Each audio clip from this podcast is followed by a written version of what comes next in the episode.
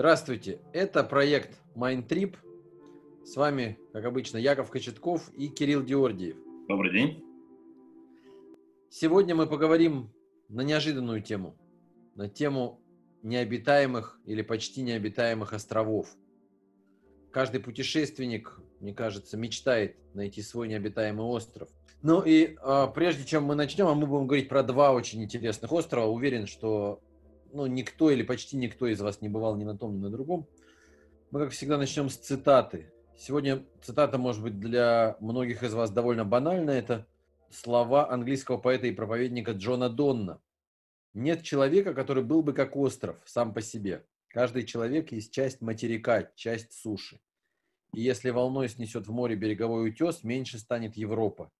И также, если смоет край мыса или разрушит замок твой или друга твоего. Смерть каждого человека умоляет и меня, ибо я един со всем человечеством, а поэтому не спрашивай, по ком звонит колокол, он звонит по тебе. Ну, собственно, я думаю, что многие догадались, что именно из этой цитаты выросло название романа Хемингуэя «По ком звонит колокол». И я думаю, что в ней как раз во многом заложен смысл нашего сегодняшнего обсуждения, потому что острова – это одиночество или связь со всем миром. Посмотрим. Ну и мы начинаем сегодня с интереснейшего острова, который я услышал буквально несколько дней назад от Кирилла и просто заболел мыслью о том, что я должен туда попасть. Это остров Гогланд. Кирилл, что это за остров? Ну, это, наверное, один из э, самых западных островов России. Он находится в Финском заливе, приблизительно 170-180 километров на запад от Санкт-Петербурга. По-моему, есть острова помельче западнее Гогланда, но этот – в отличие от э, маленьких, обитаемый. Там есть какая-то жизнь. И он какого-то такого вменяемого размера, по нему можно походить, погулять. Как, как ты туда попал и как туда могут попасть другие люди? Признаюсь сразу, я туда не собирался. Э, как это часто бывало со мной в те годы, я вообще собирался на другое мероприятие. Один мой дальний знакомый э, собирался получать яхтенные права. Для этого ему нужно было проходить какую-то яхтенную практику. И он хотел разделить затраты с кем-то чтобы арендовать яхту в Петербурге. И вот мы набрали команду. Среди прочего был еще и наш друг Андрей Гурари хороший. Привет ему большой, Андрей, привет. Вот. Привет, привет. И мы отправились э, в Петербург, потом в Выборг. Ну, просто на яхту походить под парусами, хорошо провести время. А оказалось, что мы идем на остров Гогланд. И весь, ну, я вообще не знал, что это за остров. И только потом, когда э, понял э, весь масштаб мероприятия, в котором мне довелось участвовать, я, конечно, сожалел, что так мало времени провел на острове, так ну, меньше, чем стоило, э, уделил ему внимание. Вот. Э, остров э, небольшой сравнительно, что-то там в районе 11 километров в длину, он вытянут с севера на юг. Нормально, часа два пешком ходить можно. Да, ну, да, да наверное, да. И, ну, и он такой вытянутый, и в ширину что-то там 2-3 километра, не больше. Ну, как туда попасть, отвечая на вторую половину этого вопроса, туда, насколько я понимаю, есть какие-то частные туры. То есть можно набрать какой-то в поиске э, туры на Google, то есть кто очень желает туда добраться, он сможет найти способ туда. Но никакого Э, регулярного пассажирского сообщения там, конечно, нет. Да там, там живут люди, но их совсем немного. Слушай, ну звучит как начало фильма «Острова проклятых». Тебя везут куда-то, ты не знаешь куда, и вдруг ты понимаешь, что едешь на какой-то остров Гогланд, вообще это, наверное, захватывающее чувство должно быть. Да, да, да. Само путешествие было не менее интересно, чем конечная цель, потому что мы шли на небольшой яхте, э, ветер дул нам в лицо, как полагается, поскольку ты идешь на запад, как раз оттуда на Санкт-Петербург дуют все ветра, волны идут тебе навстречу, но из Выборга там на расстоянии чуть поменьше, что-то в районе 120 километров, боюсь ошибиться, но все равно это при встречном э, ветре и встречном волнении, это ну, изрядное 10 часов, 12, я не помню, 14, сколько времени это занимало. Ну, так, стемнело, знаешь, сидишь, ждешь, когда что-то появится. И появляется? Нет, нет, ничего не появляется, ничего не меняется, ты идешь, идешь, там, разговариваешь с людьми на этой яхте. То есть это ну, такое ожидание, вокруг ничего не меняется. Да, одно было развлечение, когда наши пограничники российские э, решили выяснить, кто пытается сбежать из э, территориальных вод России, потому что сразу за островом, практически сразу, ну, там несколько километров и государственная граница. Вот, и нас преследовал какой-то пограничный катер, честно говоря, мы немножко перепугались, потому что, э, ну, огромный такой, как утюг, корабль с какой-то то ли с маленькой пушкой, то ли с большим пулеметом подлетает к тебе, светит на тебя прожектором и говорит, почему мы не отвечаем на, на вызовы по рации. А мы не слышим, мы сидим на поверхности, ветер дует в лицо. Ну, даже документы не посмотрели. В общем, так интересно. Так, ну хорошо. И, и тут вот мне прям интересен момент. И, и вот ты видишь остров, да? Да, да, да. Там эм, ты подходишь с восточной стороны. Эм, в северной части острова, как раз с восточной стороны, есть удобные бухты, куда пристают все яхтсмены, которые туда при, прибывают. И над ним, над этой частью острова, высится северный Гогландский маяк. Полосатый, красивый, на таком э, гранитном, ну, какой гранитной сопке на возвышении. Вообще остров не плоский, а он такой холмистый, с, соснами, с, с выходами скальных пород гранитных, валуны раскатанные по всей, ну, по берегам, такой он суровый.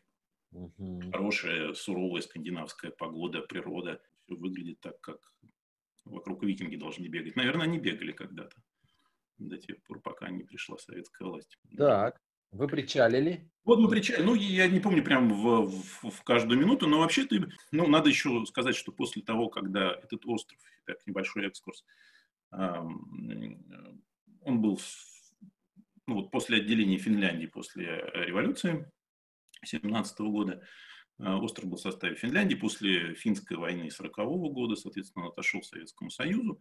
Ну, там были перипетии, собственно, Второй мировой войны. И потом, после 44 -го года, там Э, он э, был в советском владении. И все население гражданское, ну, по сути дела, все гражданское финское население тут было депортировано, и там воцарились военные, да, советские военные, ну, это был какой-то, как база, не знаю, пограничников, флотов, и он был закрытый остров, туда нельзя было попасть, и когда ты сейчас, ну вот, когда были мы там, это был 2006 год, вот совсем недавно Э, прошел момент, когда остров был открыт для свободного посещения. Ты прибываешь на землю, которую оставили военные, которым владели там, 60 лет.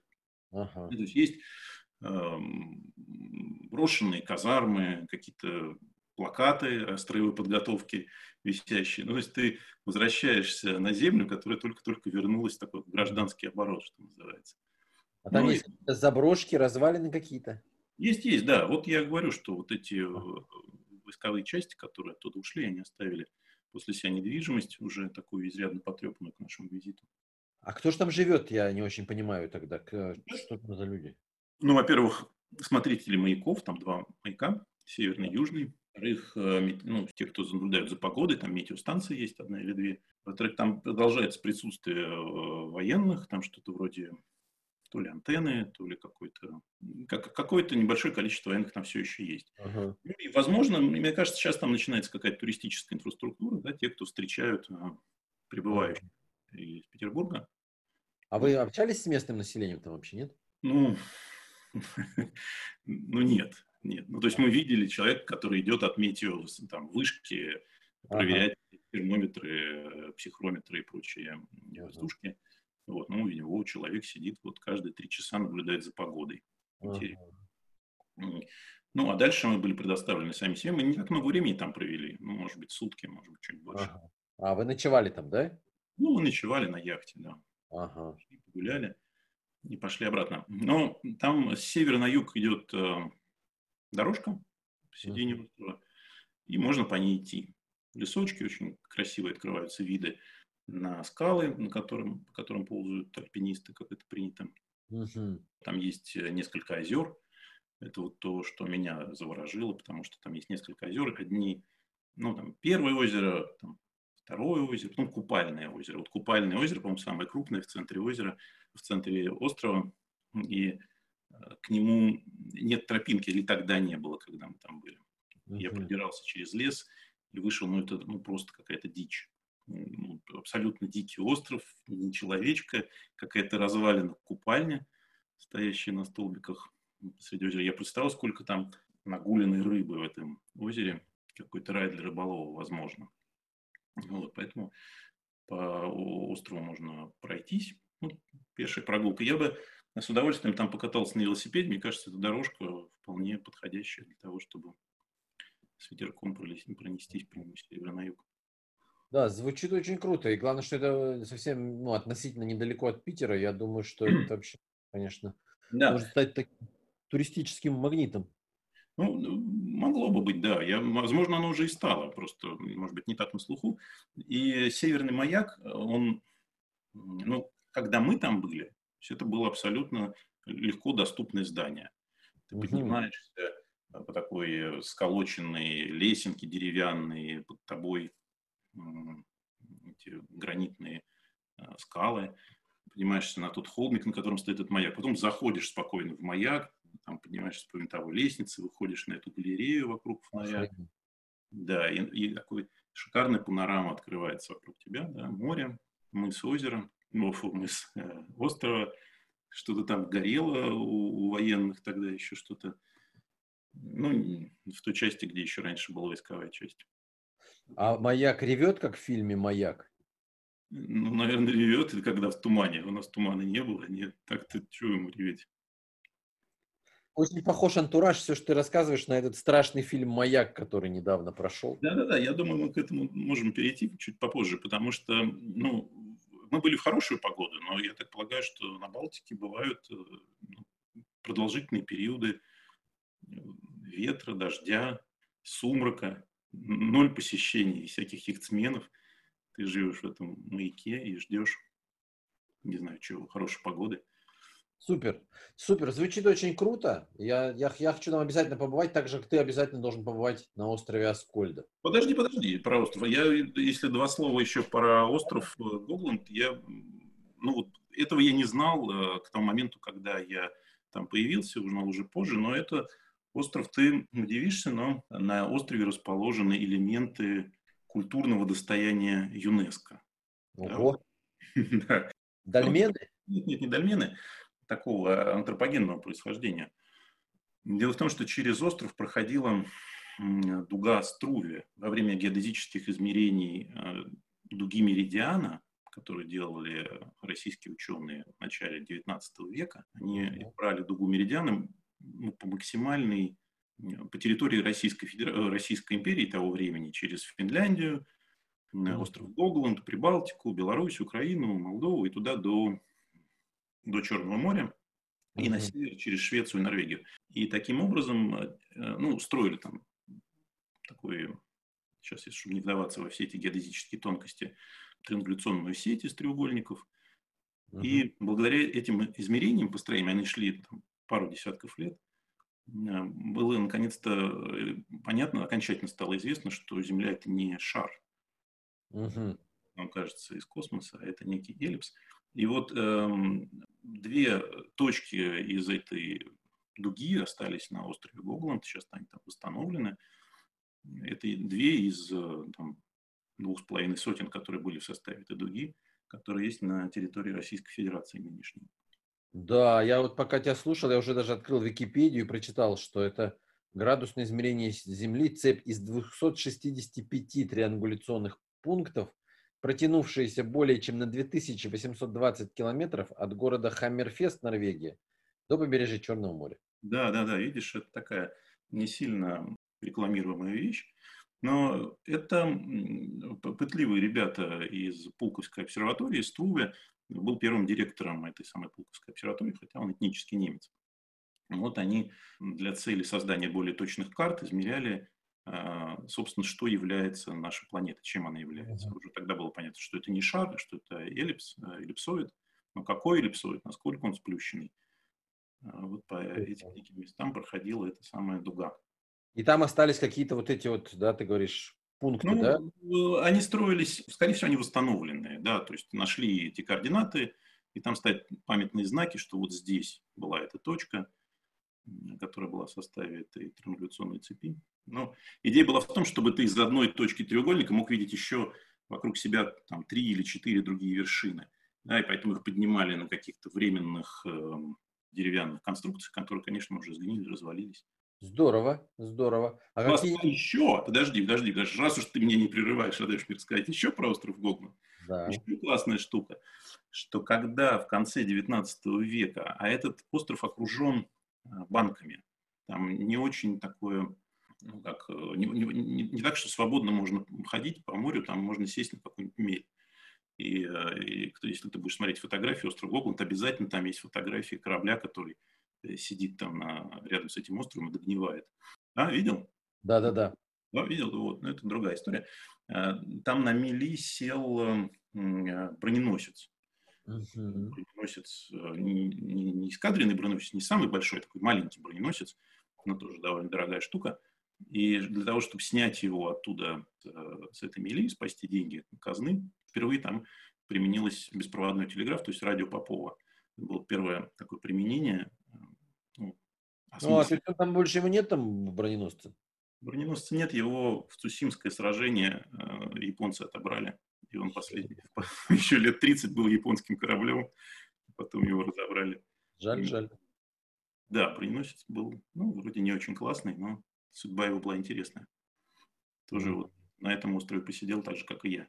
Мы с ним породнились. Поэтому, э, если у тебя есть такое желание, видишь, ты говоришь, что ты заинтересовался, я, конечно, рекомендую и там ну, на 2-3 дня остановиться. Это действительно здорово. Скажи, а, а там есть э, ну, оста- а, а, островы кораблей, там по-прежнему есть, где полазить по ним можно, нет? Ну, вот этот единственный корабль, который, который уже был списан, его везли э, на буксире куда-то там в Данию распилить, вот в плохую погоду он оторвался и mm. цепился за мели, там болтается. Ну, разобрали или не разобрали, ну, наверное, там есть что-то, почему можно полазить. Но не, не, на фотографиях есть, я думаю, что если что... Да, если есть, значит, да, конечно, отправляйся, полази, получи всю гамму этих самых впечатлений. Хорошо. Хорошо, Кирилл. Я думаю, что мы можем, да, к Аскольду переходить? Пожалуйста, я вижу у тебя нетерпение. Да, мне интересно, да, насколько я понял, если мы можем э, с некой долей условностью назвать Гобланд самым западным островом Российской Федерации, то Аскольд это, конечно, не самый восточный, но находящийся на восточном, на восточной конечности нашей страны. Но да, все... это все верно, да?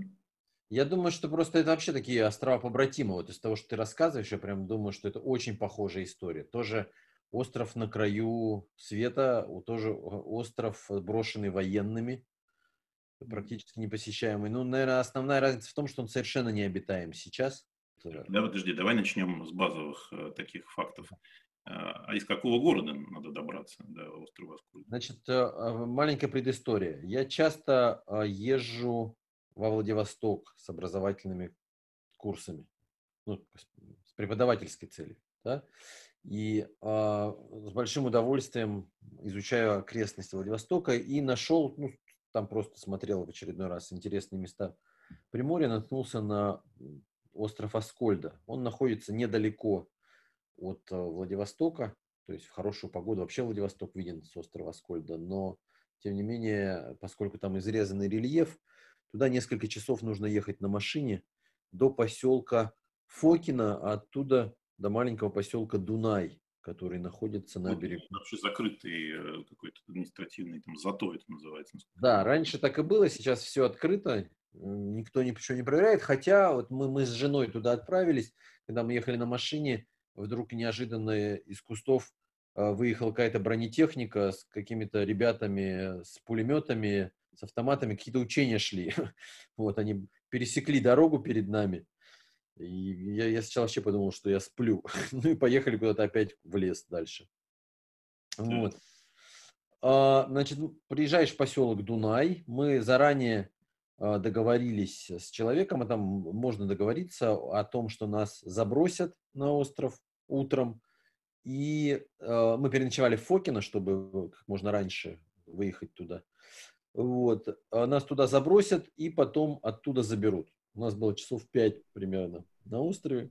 Это оказалось ничтожно малое количество времени. Дальше на быстроходном катере из поселка Дунай где-то примерно минут 30-40 мимо такого большого и тоже ну, гораздо более посещаемого острова Путятин мы ехали вот к этому острову Аскольда.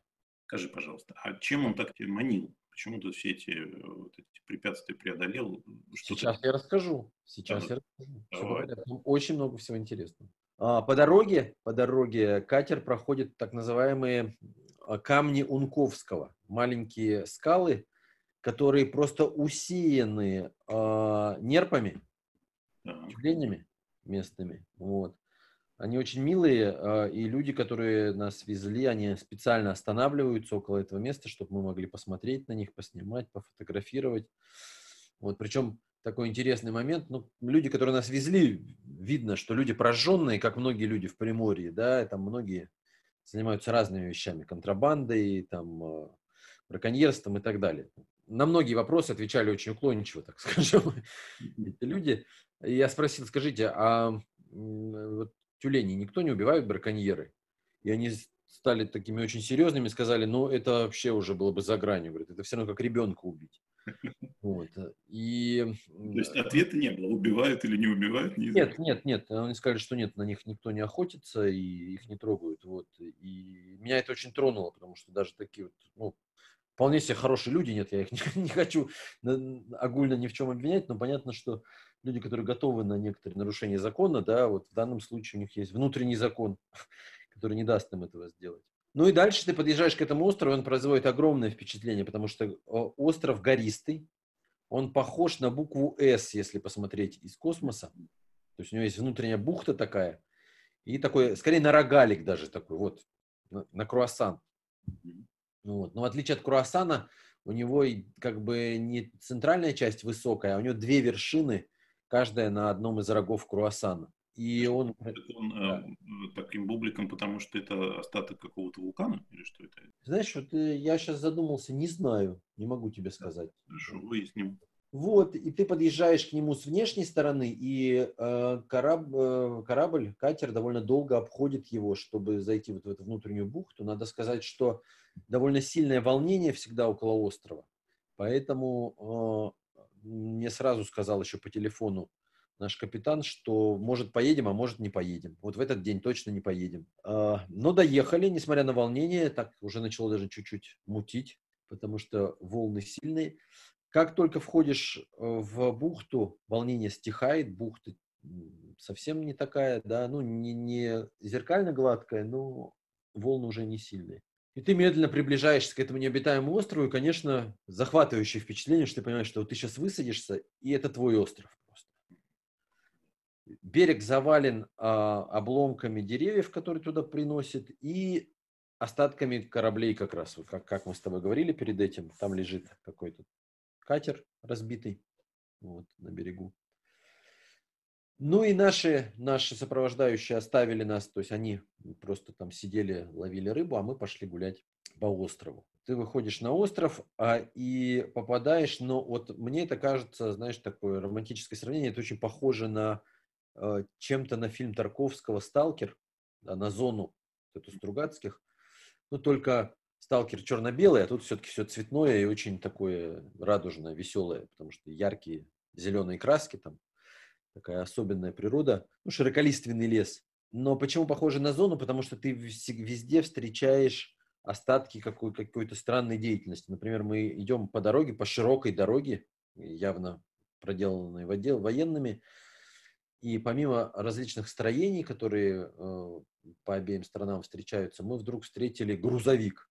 Стоял большой грузовик в стороне от дороги, через который проросли деревья. Это было очень красиво. И таких э, вещей очень много. И главное, что почему еще это впечатление зоны создается, потому что многие вещи такое ощущение, что бросались в поспешности. То есть просто идешь, и вдруг лежит бушлат ни с того ни с сего. Вдруг лежит какая-то эм, та, такие, ну не книжка, а скорее такие таблицы, по которым, я так понимаю, велась эм, э, прицельная стрельба из пушек. Вот они просто лежат на земле. А пушки? пушки. Вот, ты идешь, идешь, идешь через этот лес, все выше, выше, выше, выше, а там довольно высоко. Я боюсь соврать, но метров 200 точно. Идешь все выше, выше, выходишь из леса на совершенно так, такую продуваемую, ну, похожую, я не знаю, на фотографии Шотландии очень похожие, да, такую луговую поверхность, на которой стоят колоссальные пушки. Как на острове Русском или как-то отличается? Нет, они, они стоят одиноко, то есть это огромная башня с двумя колоссальными стволами, и дальше метров через 100 над ней еще одна, а потом выше еще одна. То есть они таким каскадом стоят. Э, оттуда раскидывается совершенно умопомрачительный вид во все стороны, на море, на скалы. Можно залезть под пушку, и там всякие подсобные помещения, где опять-таки огромное количество брошенного хлама. Я так понимаю, что только вот эти вот погодные условия не позволяют полностью это все вывести, разворовать, да, и продать на металлолом. И в этом смысле это большая польза очень от Министерства обороны, которое долгое время запрещало туда ездить. Я думаю, что очень нужно спешить, пока это все есть. Ну а как давно открылась туда возможность попасть? Ну, буквально несколько лет. Могу соврать, но прям совсем недавно. Совсем недавно. Сейчас хотят там отель строить для одиноких романтиков. Не знаю, как они собираются это делать, потому что, как я узнал, э, ну, сейчас я расскажу про, еще про маяк, доставлять туда что-то очень сложно. И мы посидели на этих пушках, пофотографировались, помедитировали, походили. На самом деле я понял, что времени катастрофически не хватает, потому что остров довольно большой. Могу соврать, там, несколько километров в длину, несколько в ширину, но он еще изрезан довольно, и поэтому, поскольку ты поднимаешься вверх-вниз, в общем, не так быстро можно передвигаться. На нем реально нужно провести дня два, чтобы все изучить. А дело в том, что изучить есть что. Там есть заброшенная шахта, а, рудник Э, где добывали золото. Из-за этого разгорелись большие там, ну, не то чтобы э, не война, но конфликты между Российской империей и китайскими нелегальными золотопромышленниками, которые там жили. Вот. Кроме этого, на острове живет довольно большая популяция пятнистых оленей, и мы их встретили два раза. Просто идешь по дороге, и вдруг с грохотом проносится стадо там, из пяти-семи оленей причем далеко не убегают, а останавливаются и смотрят на тебя. Но когда хочешь их сфотографировать, опять убегают. Вот. Кроме того, на другой сопке, до которой мы не добрались, расположен наблюдательный пункт, который выглядит вообще как летающая тарелка, севшая сверху. Вот, но туда нужно было далеко идти. Но это еще не все. Значит, мы так... Парочку вопросов. Да, давай. Э, вы там были одни, так я понял, да?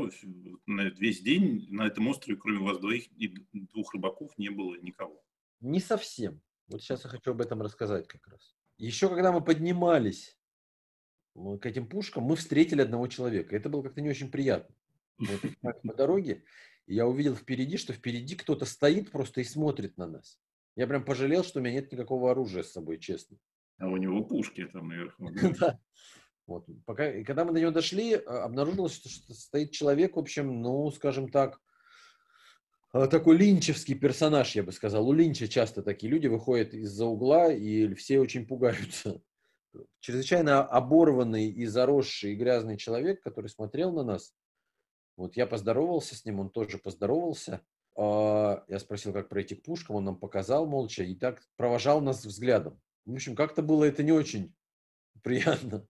Ну, может, человеку нужна была помощь, терапия квалифицированная. Яков. Ну, слушай дальше. Но когда мы возвращались назад, он стоял на том же месте. Причем не просто стоял, а я, прошу прощения, э, справлял нужду. Вот, да. Вот. Но на этот раз мы пошли на маяк, главную достопримечательность, вторую по значимости после пушек. Вот так же, как на Гогленде там есть маяк. И мы отправились на маяк. И я спросил дорожку на маяк. Он неопределенно показал нам, куда идти. И мы туда пошли. И вдруг я услышал такой крик, не крик, но он кому-то громко и довольно сказал, они идут на маяк. Стало совсем как-то немножко так, знаешь. Наверное, он разговаривал со своей второй личностью внутри себя. Но не совсем. Значит, дальше больше. Мы идем и, значит, а, подходим к маяку. Маяк совершенно фантастический. Я жалею, что у нас подкаст, а не видеокаст, потому что это нужно показывать, конечно.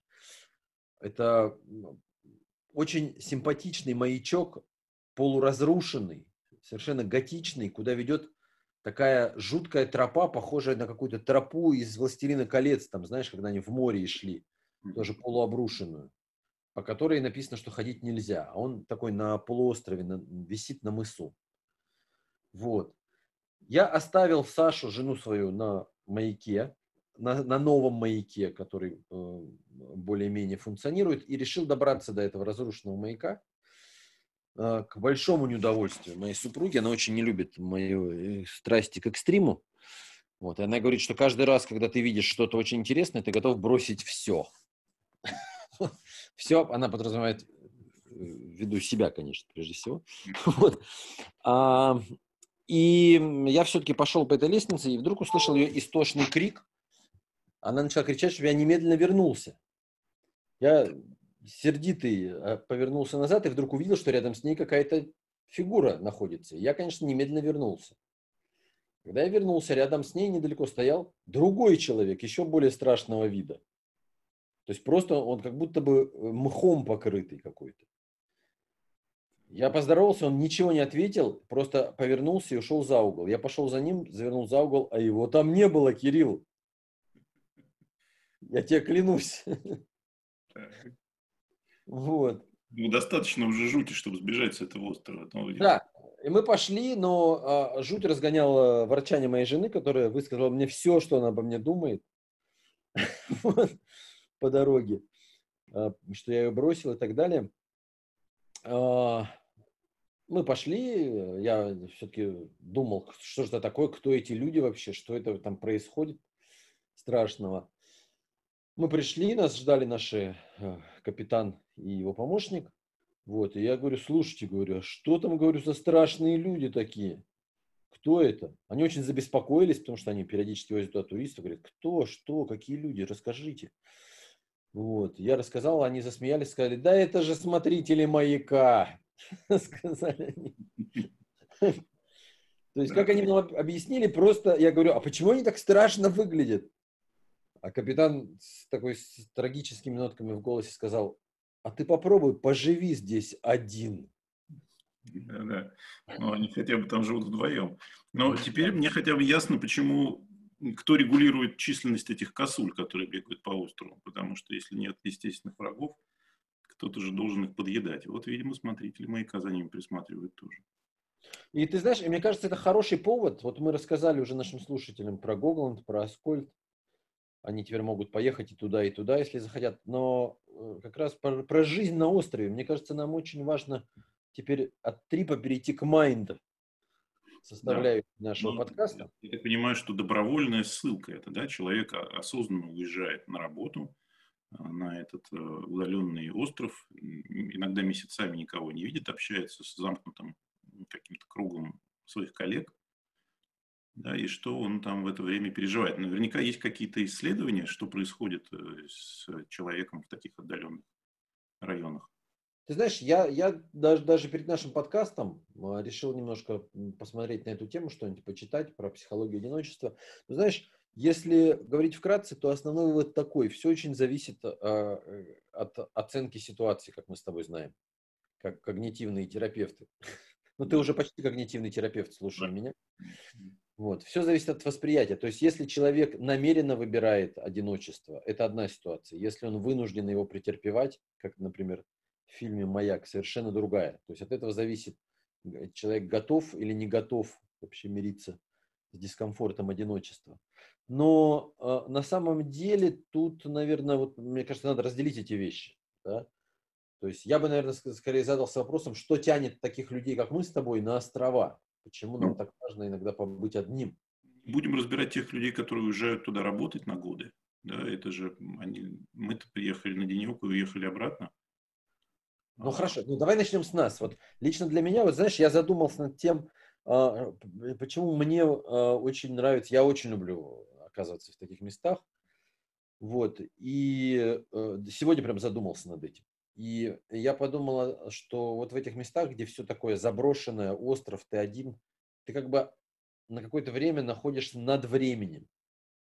То есть такое странное чувство, что ты как бы, вот ты видишь, вот были военные части, а теперь нет военных частей. Да, были пушки, а теперь они не стреляют, а ты все еще есть здесь. Ты один, да, ты можешь сюда попасть, а можешь отсюда уехать. То есть это, конечно, чувство свободы такое и чувство контроля. Вот в моем случае, да, то есть я тут не хочу за всех говорить.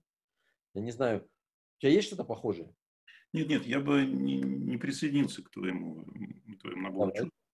Да, мне в островах нравится их законченность, что они не бескрайние, что ты можешь подняться на какую-то высокую точку, и вот как у Робинзона Круза, мне кажется, там был такой кусок, когда ты видишь всю свою землю от и до, и она ну, мы жители Евразии, мы, в общем, редко видим границы нашего материка. А тут вот, э, вот он кусок суши, тут все понятно, это клуб, в который я хожу, это клуб, в который я не хожу, как в том анекдоте про англичанина. Да, и ну, поскольку я учился на географическом факультете, да, мне интересно смотреть на явления природы, на, на прибой, на облака, на ветер, э, на все то, что происходит на границе океан-атмосферы и океан-суша. То есть, а, а как раз в районе острова этого много всего. Поэтому я ну, я, кстати, вот я к тебе присоединюсь вполне. То есть я это тоже очень понимаю, вот эту законченность, потому что это у меня сейчас такая ассоциация возникла, как у маленького принца, маленькая планета такая у тебя своя. Да, да, что-то вроде этого, да. да.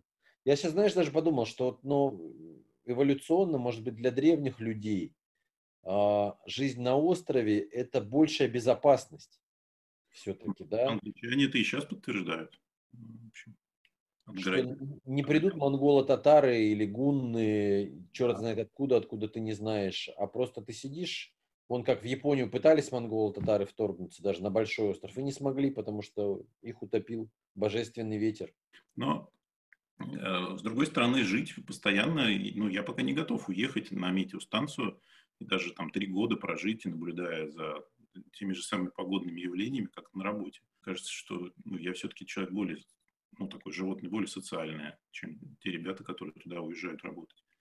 Но, может быть, это все-таки действительно нужна такая золотая середина. Нам время от времени нужно оказаться на таком острове, чтобы, ну, банальность скажу, наверное, да, но чтобы встретиться с самим собой, чтобы немножко очиститься от социальных влияний каких-то, да, от мобильных сетей, когда ты можешь немножко... Вы с Сашей встретились, конечно, со своими альтер Наверное, наверное, со своей тенью, как говорят юнгианские психологи. И ужаснулись. Так вот же, какими мы будем, если станемся здесь работать. Но вообще, на самом деле, э, вот крайняя изоляция, об этом, э, в общем, хорошо уже известно написано, она, конечно, приводит тому, что э, ну, нам, нам необходимо общество, нам необходимо одиночество, да, нам необходимо общество. Есть такая знаменитая метафора Шопенгауэра про то, что человечество – это стая дикобразов, которые в холодное время жмутся друг к другу, но колят друг друга своими иглами и вынуждены опять расползаться. Поэтому думаю, что во всем все хорошо в меру. Одиночество хорошо в меру.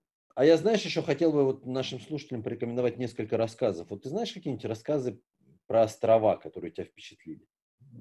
Наверняка знаю, но прям так сразу не скажу тебе. Давай, ты как подготовленный? Я готовился, да, я вспоминал. А, очень мощный рассказ Хулио Картасара «Остров» про человека, который летает на самолете в качестве стюарда постоянно над одним греческим островом и, и очень хочет туда попасть. И что из этого получается в результате? пусть останется интрига, это раз.